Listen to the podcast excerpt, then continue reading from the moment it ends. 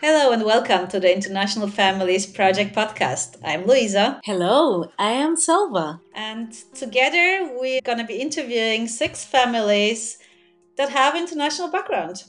Join us on our journey of exploration of how is it to live in an international family. The motivation for this podcast uh, comes from the fact, as you can hear from our accents, we are international, uh, meaning we live in a different country than we were born, and we have partners who come from a different country than ours, and we speak several languages at home, and our kids grow up in this international setting. And we suspect, no, we know that that's not just us. There are many of us out there and getting more who are in the same situation. So, this curiosity, this uh, a, a story of ours, inspire us to go on this journey of this podcast with uh, six different episodes. And uh, we hope that you enjoy it and get inspired just like we did.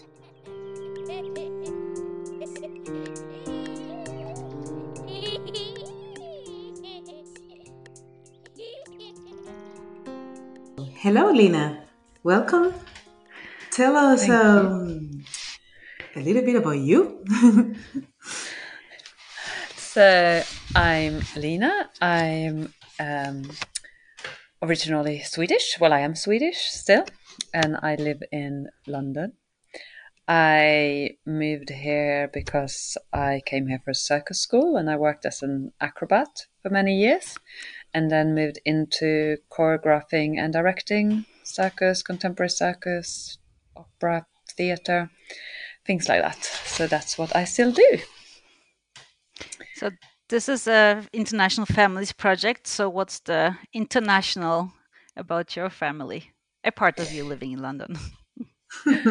so I met my partner John here in London and um, we have two children. Uh, they have dual nationality, so they're both Swedish and British. Now, finally, took a while. Um, yeah, and I, I mean that's that's the that's the international aspect. Um, I we yeah, I travel quite a lot with work, but as a family, this has been our base. But then obviously try and keep the try and keep the connection with Sweden and um, yeah, the I guess dual heritage that it comes with. So how how do you keep the connection with Sweden actually? um, I think it's just interesting when when I got preg when when I got pregnant with our first daughter, um, a lot of people in England were like, "Oh, obviously you're going to move back to Sweden now," and um, and I was a bit surprised by it because I was like, "Well, I've lived here for quite so." Um, I'd already lived in England for nearly ten years, and I was like, "Well," um, and I built my company here, um, which was with another Swede and an Italian. So neither of us was from here, but all of us had then, you know, um, met partners and you know relationships and things, and also our professional, our professional, all our professional relationships and setting up company. That was all based in in London. So, so when people assumed I was going to move back to Sweden, I was like, it'd be a bit weird to move back to have a child when I don't really have other connections there anymore. Um, because you know, knowing that I wanted to continue working um, after having children and, and things. Um, so, but then obviously the things like the healthcare uh, and um, and uh, above all the childcare provision in Sweden is like so much better. So many years later, I wonder why didn't I move back? That's why I wonder. Still wonder. I haven't got the answer. Uh, they were right. I was wrong. Um, uh, but so so how did I keep in touch? To start with, I think especially with the first child, made much more effort of like going back, trying to go back to Sweden twice a year. But because we were both working, we would we would rarely go back for long periods. Um, you know, but trying to go more like go regularly um, to keep the keep the language up really, and and also you know uh, for family and things. Um, also, I really made an effort to speak Swedish with my both my children. I think I was better at it with the first child. we also had a rule with the first child. With the first child, we had a rule that all TV and films would be. In, well, we didn't basically we didn't have a TV. We just had like a screen and and then you know. Well, at that point when she was it was like putting on film. It was sort of before Netflix proper and Amazon and things. So it was like you know, films. So we decided in her first five years she would only watch Swedish films. So she watched a lot of Astrid Lindgren, and it sort of just meant that like Swedish, you know, when she watched something, she would like get like passive learning of Swedish. Uh, she got a very messed up view of Sweden through I don't know Barnen i Bullerbyn, like this super romantic out on the countryside people, you know, running around with the goats. Um, uh, and then, uh, but her Swedish really like it was really good. Her Swedish got consolidated quite well through this. Um, then when we had a second child, you know, all those things that you're like very good with with the first child, you know, at that point we lost the battle and you know it was free free reign on like what was watched on TV, and it was quite hard to then go back on that with the second one, say, "Oops, we're all just going to watch Swedish films from the eighties again." Um, so yeah, so so um, I think my first child. Also, uh, my sister came over to um, live with us for a year. She's quite a lot younger than me, so she sort of came over in a au pair um, so in a in an au pair situation and helped us to look after my um our our our, our first child. Um, so she was part time looking after her, part time um, working in restaurants, and so through her as well, there was more Swedish around, more Swedish between us, and a really nice connection for them. Um, yeah, so yeah, I think at that point I was much more like you know really try to get some Swedish culture in, Swedish books in, Swedish in. Then second one, I don't know, everything. You're just busy. It's like you're yeah. just busy, isn't it? like I don't know, all those uh, you know principles you were trying to uphold. It was a bit like, look, we're giving you food, keeping you alive. You know. like all the extras are like you know not as um, coherent uh, but still still um, definitely like um, you know I try to speak Swedish to them, and um, I find that hard sometimes, especially when they speak back to you in English, and especially because we don't really speak Swedish as a family. Mm. Um, so it's like a constant thing, and then you start to slip more and more into English because I lived here for so long now. I you know I think more in English than in Swedish. Um, so yeah, so sometimes I do better and sometimes I do worse. And the thing that makes a difference there is to is to go back quite often, just you know refresh my my connection as well. How how do I mean, first of all i totally feel the second child thing. I have the same. I have totally the same. It's so you. funny. All those uh, good intentions it's like oh come on just tag along. But i'm a second child myself. I don't think it's all bad. I think it's quite good because there's so much attention on first child. Second child you're sort of like gliding under the surface with you a get lot experience, yeah. yeah, I think I think there's a lot of benefit of not having the spotlight on you, but yeah. how how do your kids feel about the their the degree of Swedishness? Like, do they identify themselves as Swedish? So the interesting thing is, I would say, and this would vary from day to day, but if you ask my children where you're from, my oldest daughter would regularly say Sweden, and then they get oh, really confused because they're like, you know, or they, no, not where you're from. They would say, "What nationality are you?" She would say Swedish, even if she's even though she's born and bred here. Uh, and then they get confused when they realize that actually she's totally born and bred here. But she would identify more as Swedish. She sort of was quite proud of that. My second one, really, she would say British, and then she'd be like, "Well, you know, I'm a bit Swedish as well." Um, but she wouldn't at all identify as much with it. Mm. Um, and she doesn't. what did she say the other day? she said, "But mom, I couldn't really go and live in Sweden. They're all like so nice in a weird way."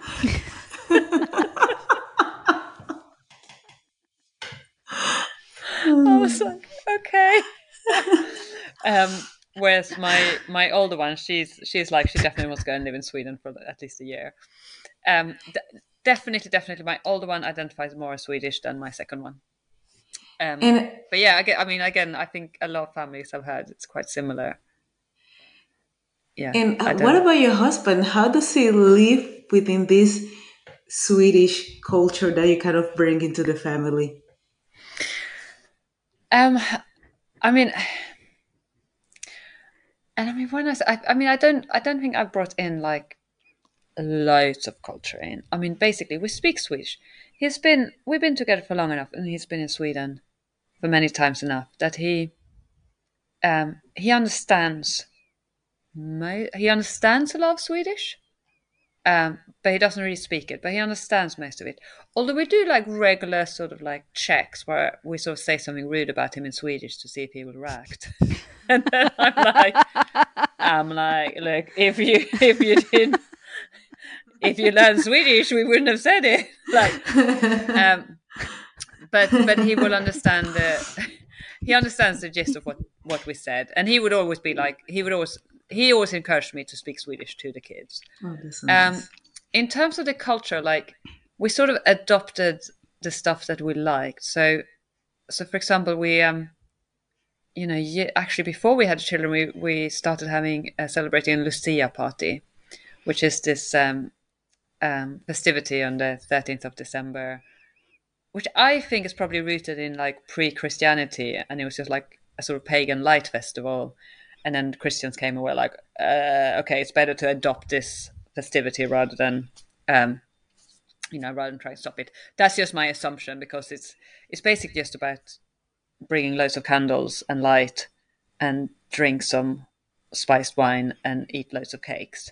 And everyone can get behind that, it feels like. So we sort of started doing that. Um, and, and, um, and, you know, I was like, yeah, I'm going to bake all these nice saffron buns. And then um, my partner and the flatmate we were living with at the time, who's actually from South Africa, they were like, oh, yeah, yeah, yeah. And you have to make those, those creamy buns, uh, the semlo, fastlagsbullar. And I was like, no, no, no, no, no, no. That is not for Lucia. That is for for for Fetish Tuesday, like uh, for fet- Fetista.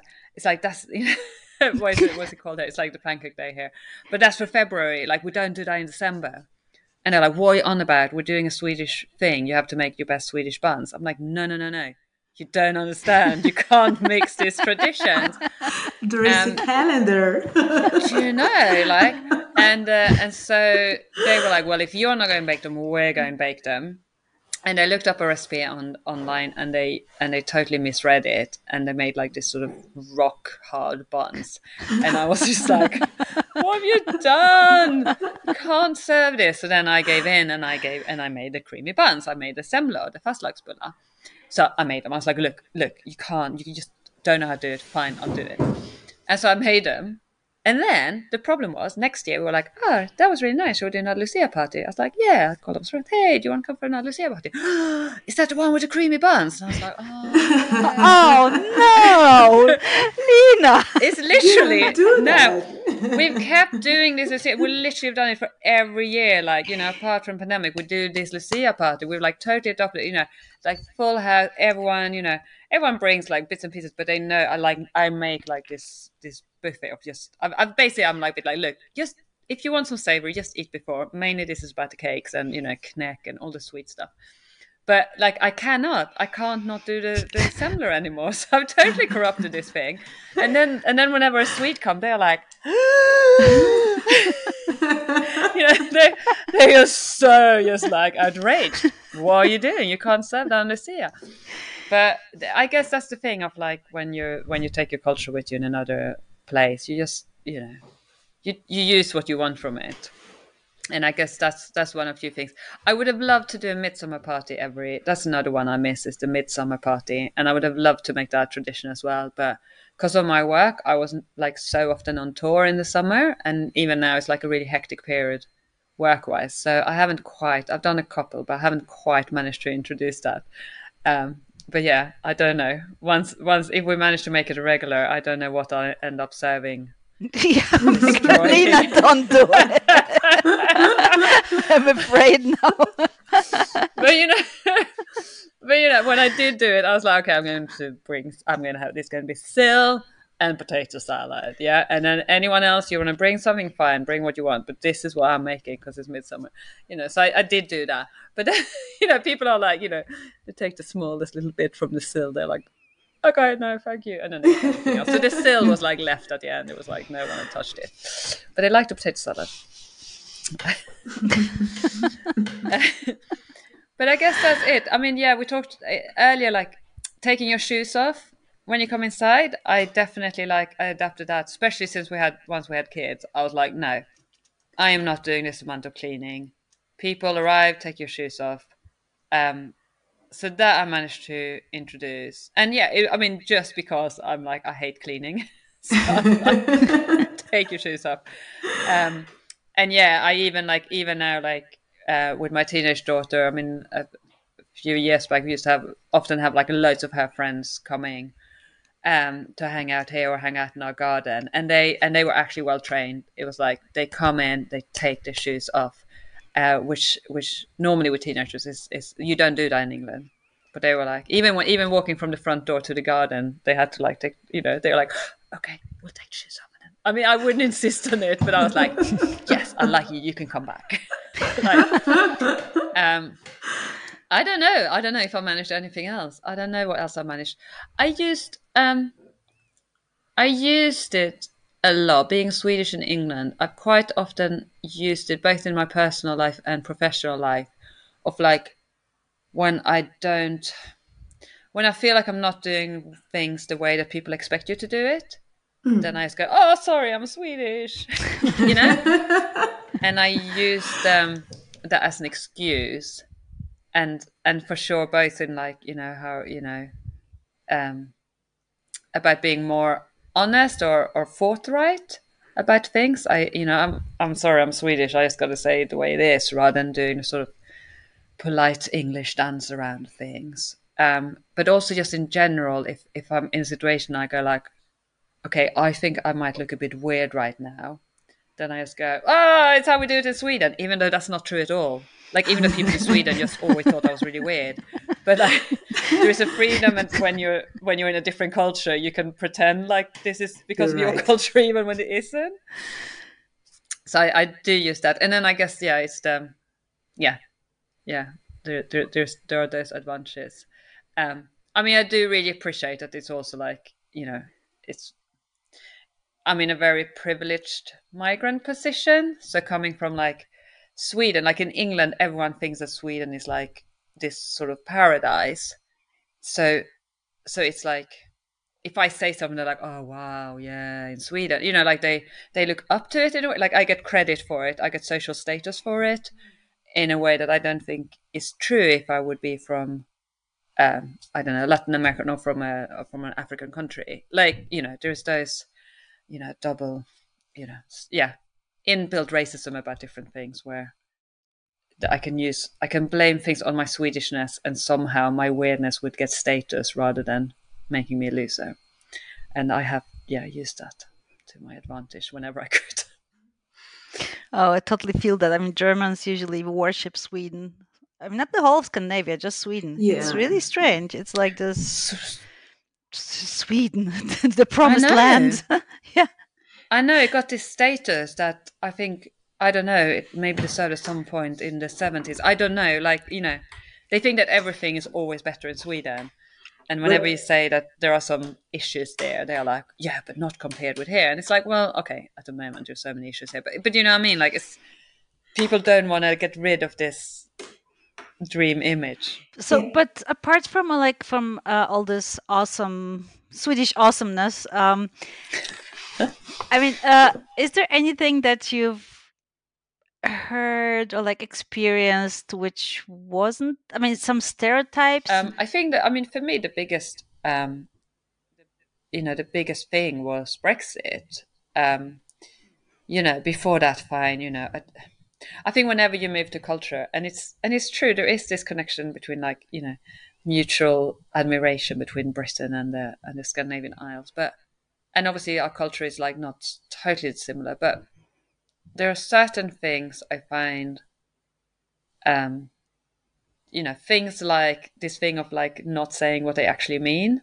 You know, after 25 years of being here, I still, I still don't get it. I'm like, I hear you saying things, but I don't think this is what you mean. But I don't know how to decipher it. you know, I don't know what, yeah. like, how am I supposed to know what you mean? What you're saying? that that I still find hard um, and and just some of the like this fake politeness of like they are very good at being like polite while actually being really aggressive, and I'm like, I I mean I might they might be trying to be aggressive and I miss you know there's some there's some cultural things I feel like I never will learn. Uh, that sometimes it's a, in in some social situations it's a handicap, but yeah, I've been trying to ignore it. Um, I think the biggest thing was when Brexit happened. Um, and then I and that's the first time I got like outright like animos- animosity um against me for living here.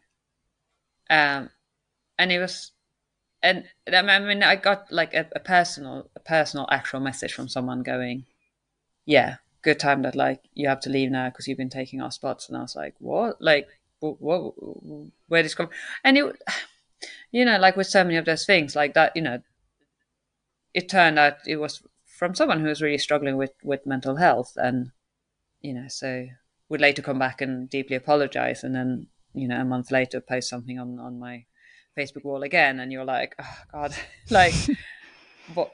I don't think I'm your problem, you know. But that thing of like directing your anger, that was like a specific incident that was when it happened was was really horrible because it happened like the day after the Brexit vote. Um, but I think the hard thing in, in, Brexit in general was just that thing of feeling like I, however much I disliked EU to start with as an institution, it was thanks to the free traveling, you know, and the free movement that I could come and live in England. That's how I started my my my company, the people I work with. That's how I met my partner, and thanks to that, you know, we created our children, and and and created our life. And it was just suddenly, you know, when the majority of this nation went like, "Yeah, we don't think that's good," that it was. I didn't. I didn't think I would take it as personal as I did, but it like deeply, like really upset me.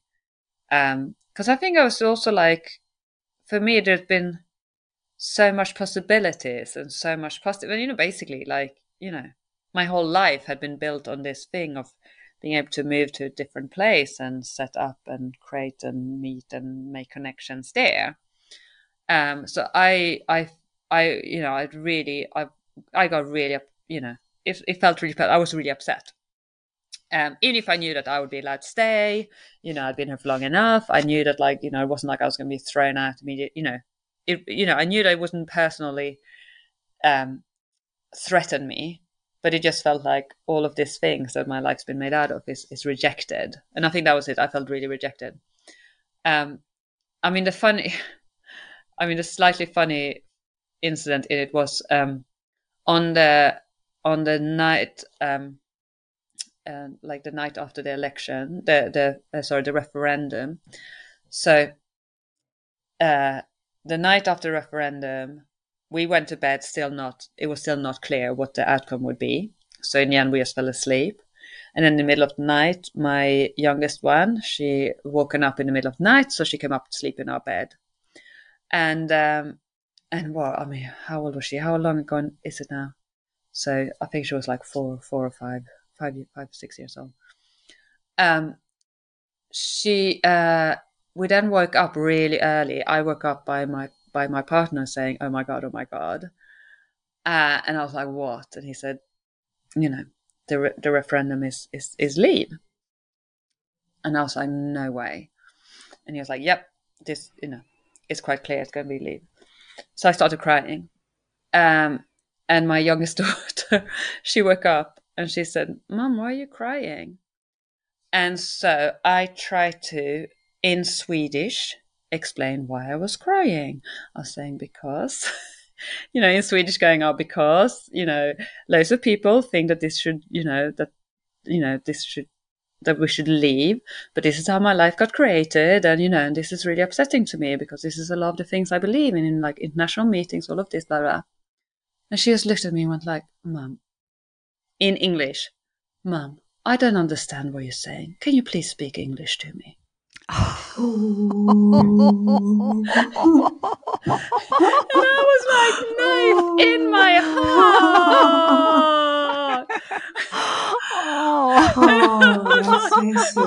oh, Wow. I mean, it was so bad. I actually had to start laughing because I was like, fine. I was trying to explain something that, like, you know, we had failed. You know, we had totally, as a nation, failed to understand, you know, to explain why these are good things. And I tried to explain that to her in her second language you know, at five in the morning while really upset myself. Of course, she didn't understand it in Swedish, but oh my, the timing was horrendous. was like, even my own daughter was going to turn me in. She's going to send get out. Speak English or get out. um, so so that was harsh. um, but then I guess the whole thing. I mean, what was interesting was you know, uh, first like me and my partner we went we went married. Um, we lived together, like we, you know, totally committed to each other. Just didn't feel that the marriage as such was important to us. Uh, and the joke to start with, he was like, "Well, you might want to marry me now, you know, for the British passport, you know." And then, uh, you know, the whole process of like Brexit started and what it means and all of that, and everything started falling apart, and all this, you know, visions that had been sold to to during the campaign, you know, all all started to be hollow. And like, you know, a few years later, you know, a few years later, I was like, actually, I think it's you who might want a European passport. and, um, and that and that is, and I think that is the biggest loss. I think here for me, having lived here, you know, got settled status. Yeah, I don't trust that it would always be honored, but you know, as as a European who lived here before the before the before Brexit actually came into place, we're fine to stay here. We're fine to stay here with equal rights. Um, but and my children, having dual nationality now, they are fine to do either. But my daughter's friends, you know, she's now 17, you know, they're all finishing school this year. Uh, she's turning 18, and a lot of them, you know, the thing of like, you know, maybe CBA or going traveling or maybe studying somewhere else or living somewhere else for a bit. At the moment, that's that opportunity is really narrowed down and been quite closed, you know, to her to her generation or to her cohort i'm sure i'm sure in a few time these you know these things will be sorted again and they will be like you know it'd be easier as a student to travel or, or, or to do those exchanges. But at the moment because the system that was in place collapsed with brexit or it got closed off with brexit and new ones haven't been built like they don't they, her english friends don't have those options. And i do think that is such a loss of like not you know not being able to have that as an opportunity this you know.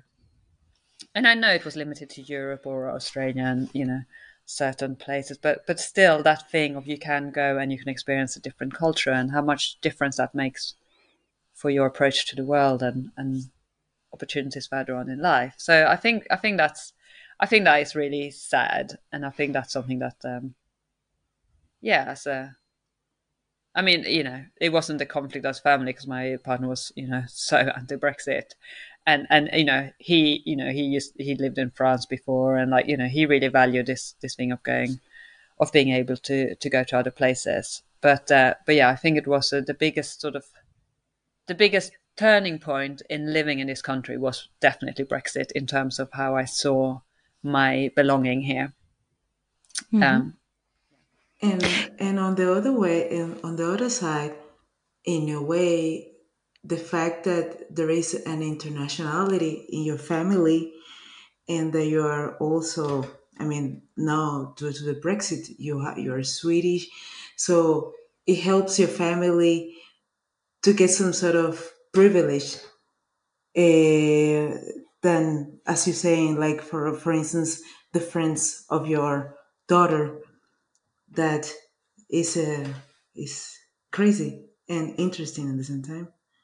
Yeah, yeah. That's the that's that's the ironic thing. Yeah. That in the end, I I nearly have the most like my family nearly have the most privileged position because we have access to both. Mm. Compared with yeah, the fully British families, they they have a lot of options closed. Yeah, yeah, it's ironic. Yeah. I, I feel, I'm sure the people who voted for Leave that was not their intention. that was not the plan. No. let's let's give it the Swedes. Let's give it all to the Swedes. like, but the other thing, I mean, after Brexit was also, um, I mean, oh, I mean, it was so misguided in so many ways. But but for example, there was it was more open. There was much more open animosity, and especially Pol- lot of Polish people. Like there was a lot of hate crime and hate. Uh, um, I mean, graffiti, threatening on the street, shouting on the street, things like that against Polish people and Eastern European people, like openly. It it was like suddenly people had like a green card to like openly just go and be rude people. I mean, it was like in the local playground there was a, I think it was a Spanish au pair to one of my, uh, to to another family like uh, of of um the school, and and she like this woman just walked up to her like the week after and went like, I think you should go home now. And she's just like, I'm just here looking after a child. Like there was more open things, and then and then all the all the and and all the racist hate crime also increased, but including like you know shouting um, at black people to go home, and they were like, uh, "I'm British." What? I mean, there was a lot of misguided shouting at you know at Indian and Southeast Asians. You know, they, they increased um, hate against them, and you were like, "Okay, guys, you know when." Did you ever look at a map of Europe and, like, you know, if you thought that all the black people would disappear, that had nothing to do with Europe. Like there was so much. Um, I mean, there was it was just all racism and xenophobia increased, and part of it you were just like, wow, you really didn't know at all what this was about, and you sort of had to laugh at it. But at the same time, it's just scary that I just gave a green card for just full on general xenophobia, uh, and yeah, yeah, and it made a lot of people leave. I mean, I, I had a lot of European friends who went like, uh, you know what, you know, that's it. And I think most people who stayed, it would be because they were British, European, um, mix, you know, whatever.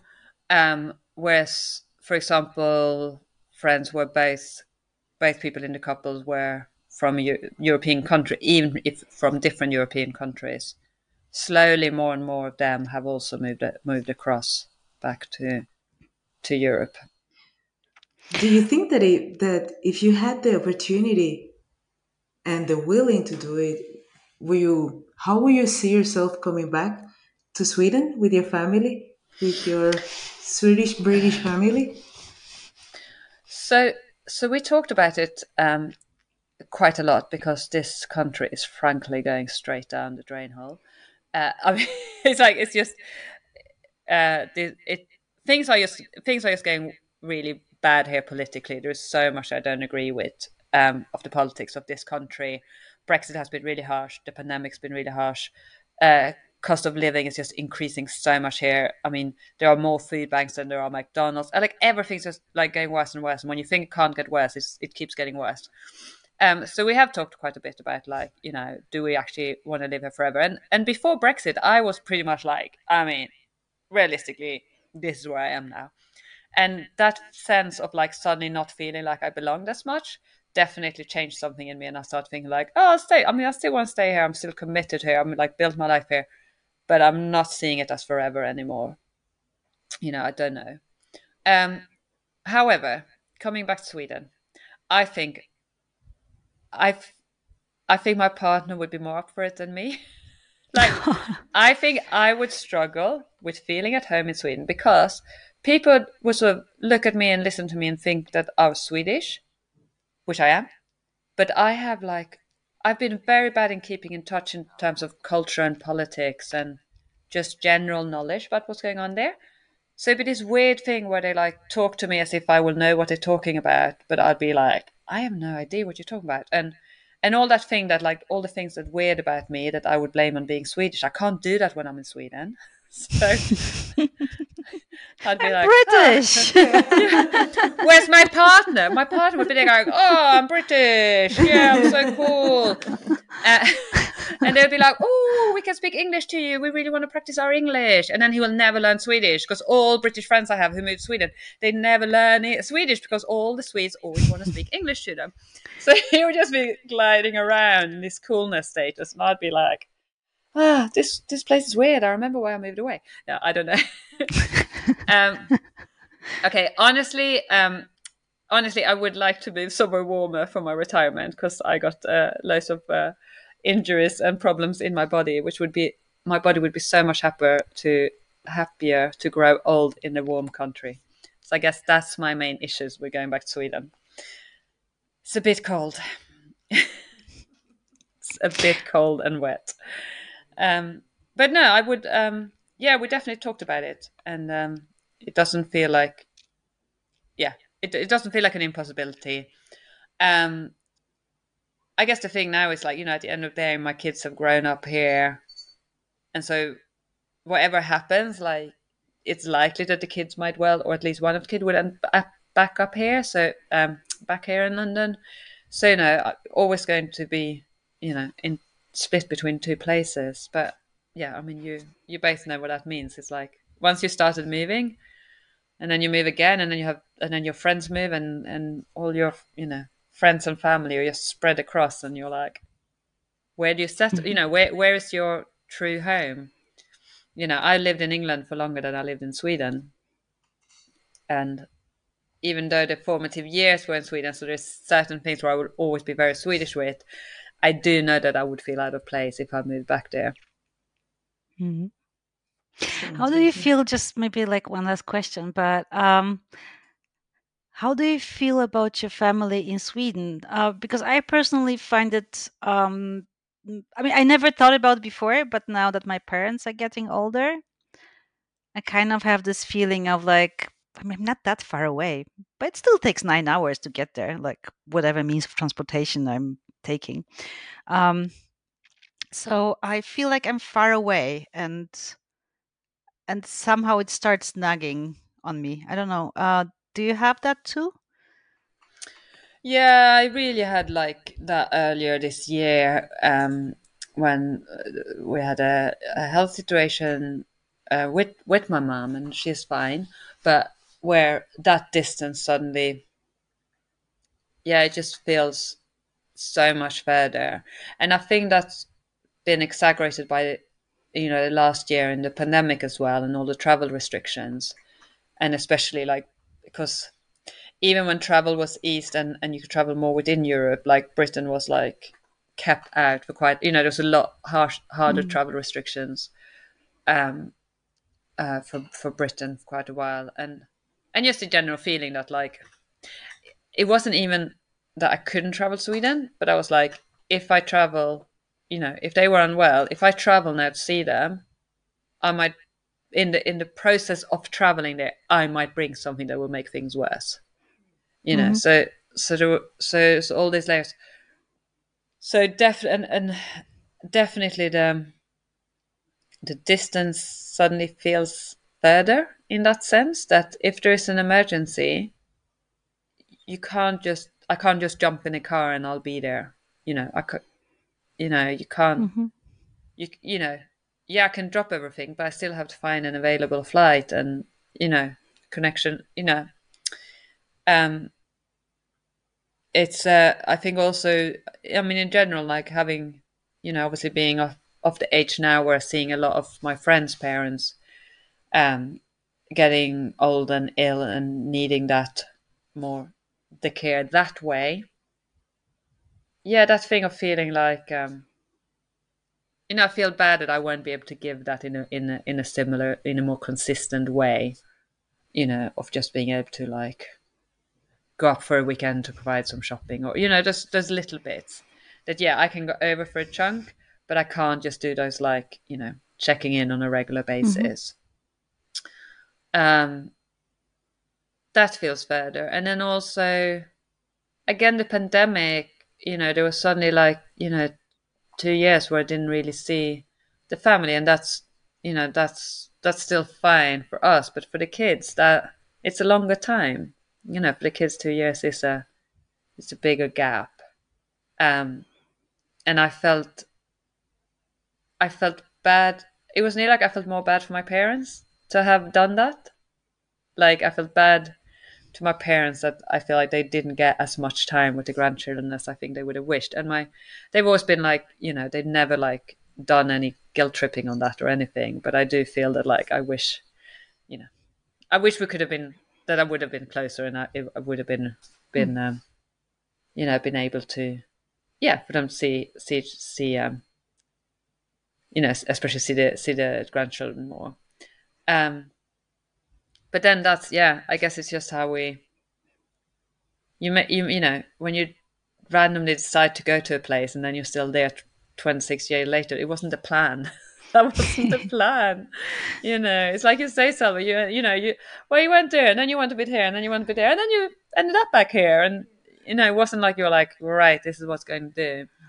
Um you know on the other hand you know i i have really made efforts to like sometimes when you're further away when you do make the effort you make the effort. So like when we do go over then we are there for a week and you get a longer time together. And i guess sometimes when you live closer it's easy to Mm-hmm. you know to go for longer time without actually you know we actually with my partner's family i think it's sometimes goes longer period where it's like i'm like we really haven't been up to them for a long time. Because we see a little bit of them you know but i guess you get less sort of dedicated periods mm. so I, I guess you you win some and lose some but yeah i think i think as as age combination of parents getting older and then also the experience of the pandemic that it feels more fragile you know and again i appreciate you know I appreciate my, you know, the of of how close it is. Of the fact that up until now it was only a two hours flight, and you know, and it didn't cost that much, and I could go when I needed, and you know, friends who haven't seen their family for like you know ten years because it's other side of the world and the tickets are too expensive, you know. But but I guess there's the thing was that when I yeah when I moved here I thought of it just as a little hop across. Mm-hmm. you know, you thought of it as a really close, yeah, but it's easy, you know. But but yeah, the in the, the that that per- perception changes with yes with age, and then again, like you know, the whole pandemic just made me also go when I want to go, I should just go. Don't wait. Don't put it off. It's like when my when my mum was unwell, I was like, okay, how are you doing? How are you doing? Should I come back just for a few days? I can come back for a few days next week. She was like, yeah. I'm like, fine, I'm coming pre-pandemic, I think I would have been like, oh, it's going to be a bit tricky with work. It's going to be a bit tricky with this. But yeah, I think the one thing I've taken out is like when you, when you can, you know, when you, when you miss someone, when you feel like you need to be there someone, I think you just have to take it when you can, mm-hmm. when you have a chance, because you then don't know when the next, you know, what comes next. You don't know.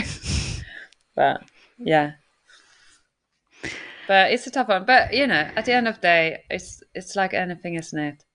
We, I think we're giving our kids a key to the world just by knowing that we did it. You know that we went and lived in a different place, and that we traveled across different, you know, been across so many different cultures, and sort of, you know, taken that with us. And my daughter now, she wants to go out traveling, and she wants to go traveling for a year, and I'm I'm like super excited for her. I think it'd be really good for her. And of course, as a mother, I'm like, oh. But at the same time, I think. Would you, know, want her to do the same kind of traveling that yeah. you did that age? I know exactly. Yeah, I mean, I literally like my parents. My parents, uh, seven. They had like a joint birthday party just before the pandemic, and and we there's three of us. That's another thing with with my parents. I'm, I'm glad that like I got siblings. My siblings live in Sweden. I miss them, but I also we have a shared. You know, there's mm-hmm. a there's shared. Um, uh, I know there's just other people in Sweden. you know, um, to to check in with my parents and things. Um, when uh, when it was their birthday party, we we shared like we did a speech a bit each. My brother, my sister, and my and my um, and me and and my whole part was basically one long apology.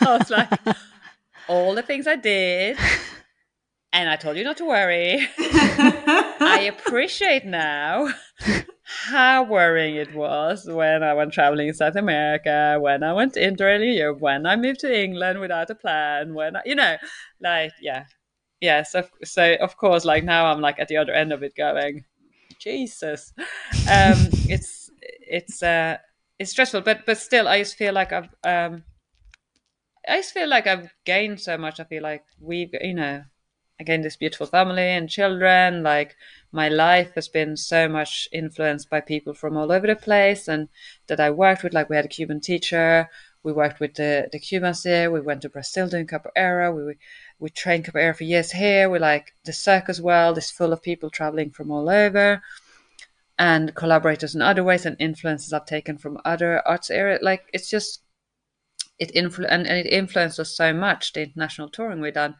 um, that I really want my children to have that uh, if they want it. And and yes, it's it's always risky to traveling in the world, and you know, obviously, I wanted to to be safe. But I think it's so important to keep having those exchanges because it enriched my life so much. So yeah. I just that's if if that's the thing, if that's the thing that I can give them is this key saying this is possible. You know, use it as you want, but it's possible. You have the key. You know, if you want to to go and unlock all these other places like do it believe it. I think that's the that's the main thing of, of sharing a life with people from other you know and, and settling down in a place different from yours. But i think that's the one thing we give the i hope we give our, our kids. You know they might well choose to like rather stay put and you know. Speak english.